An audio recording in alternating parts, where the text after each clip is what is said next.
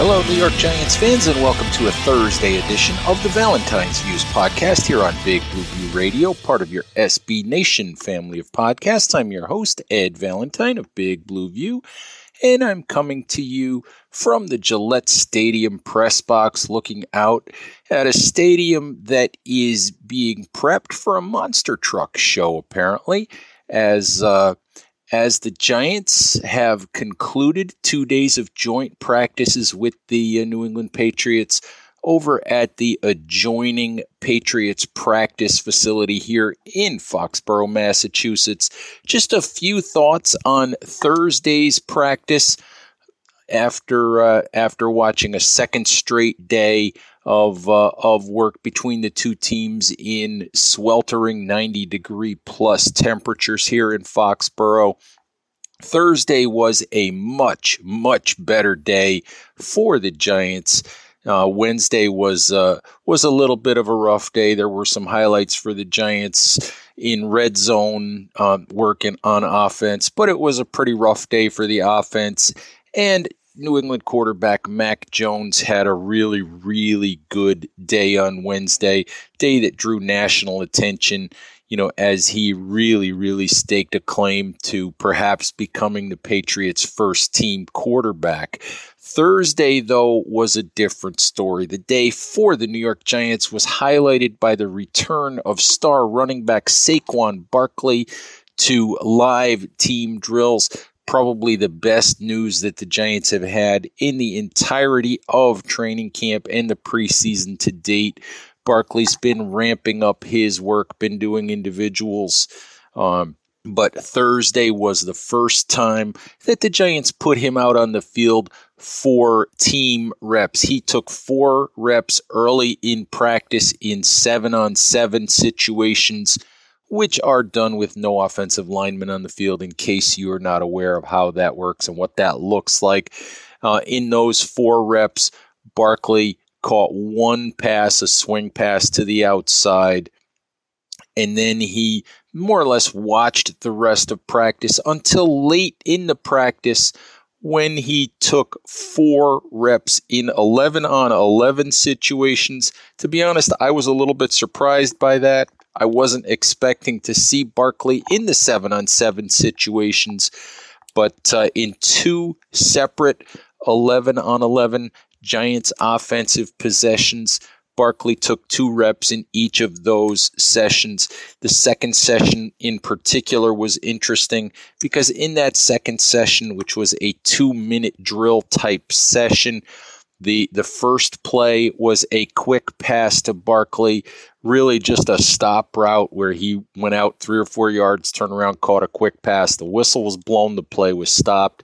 The second play was more of an angle route out of the backfield where Barkley flashed across the middle and caught a pass where he had to quickly avoid Uh, potential contact from a Patriots defender. You know, even though he was wearing a red jersey, which is a non-contact indicator, you know, it was a situation where both of those players were running at each other with the ball in the air. Barkley had to make a little bit of an instinctive move to get out of the way. And after practice, he thought that it was a, a positive thing, you know, that he was able to see that, that he was able to maneuver around it, that he was able to uh, to, to make that particular move. Barkley was thrilled to get out on the field, said he felt really, really good. Um,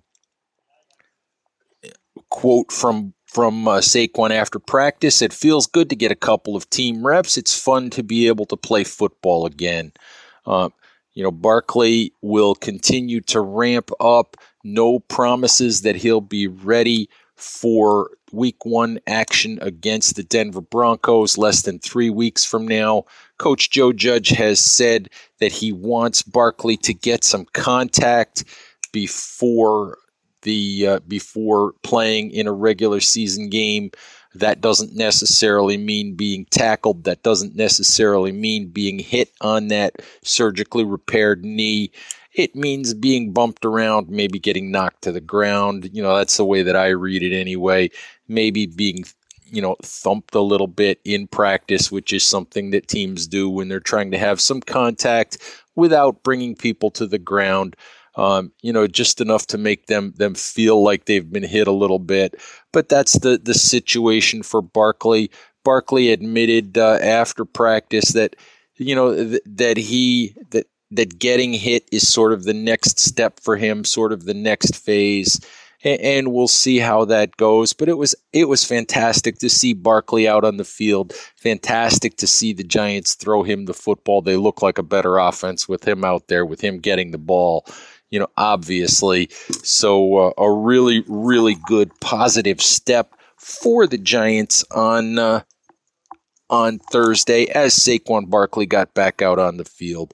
Also, a really, really good day, to be honest with you, for uh, for Daniel Jones.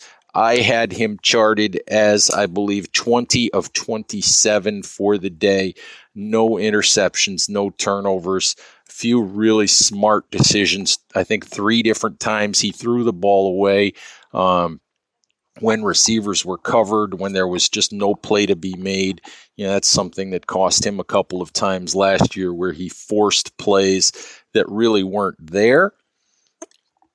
So really positive sign for Daniel Jones that uh, that he didn't force any of the action during Thursday's practice. There were also a couple of big plays made down the field by Jones. Biggest play of the day, a forty-yard touchdown strike to Dante Pettis, who's making a pretty strong bid to make the roster as uh, one of the extra wide receivers, to be honest with you. Um, you have Kenny Galladay, Kadarius Tony, Austin Mack, and John Ross, all not practicing at the wide receiver position. So lots of extra reps for guys like, like Pettis and C J. Board. And Dante Pettis is a guy who doesn't get a lot of publicity, doesn't get a lot of credit, doesn't doesn't generate a lot of buzz. But from what I've seen throughout training camp and the preseason, when he gets opportunities, he takes advantage of them. When the ball's thrown his way, he makes the play. And he's been available for the most part throughout camp. So uh, so l- wondering if perhaps Pettis has put himself in position to, uh, to have a chance to make the fifty-three man roster. Also a much better day on the defensive side of the ball. Obviously, the Giants weren't thrilled uh, with uh, with. turning Mac Jones into a national hero, more or less, on Wednesday, came out on Thursday, and it was a much different story. Jones' first pass was knocked down by Xavier McKinney. Second pass was intercepted by Logan Ryan. Giants had a much better day on defense, much better coverage. Couple of pass breakups by Sam Beal, couple of pass breakups by Rodarius Williams, at least one by James Bradbury. Interesting note on the defensive side of the ball with Adoree Jackson out after suffering his ankle injury on Wednesday. It was rookie Rodarius Williams who stepped into the lineup as the starting cornerback opposite Bradbury. Don't know how that's going to play out over the next few weeks and what will happen if Jackson is not available week one. But right now it looks like plan A, option A to uh, to replace Jackson is Williams, the rookie sixth round pick out of Oklahoma State, who has had a really, really impressive training camp.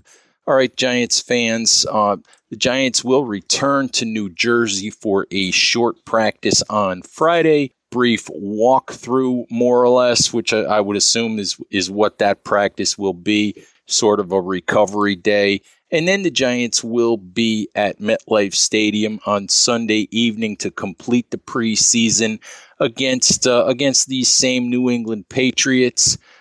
Then uh, roster cuts are coming on Tuesday. Please stay tuned to big blue view dot com for all of your Giants coverage. We'll have You know, we'll have roster predictions coming up. We'll have cuts. We'll have trades.